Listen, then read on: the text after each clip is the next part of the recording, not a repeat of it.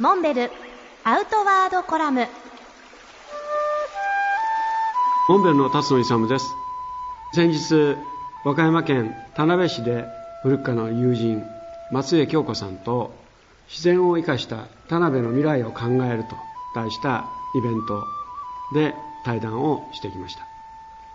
松江京子さんはバイク事故で中途障害を負い車椅子の生活を余儀なくされています。私が障害者カヌーを始めた時以来一緒にカヌーを楽しんできました。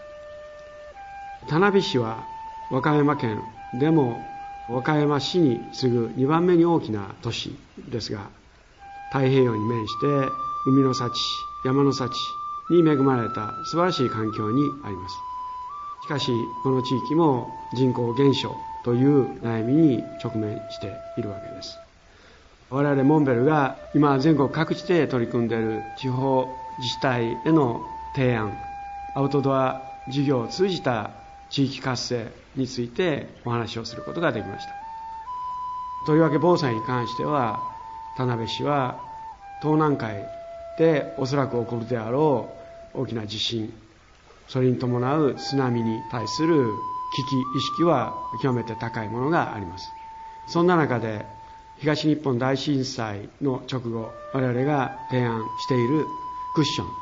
普段は座布団として利用しながら津波が起こった時にはそのカバーを外して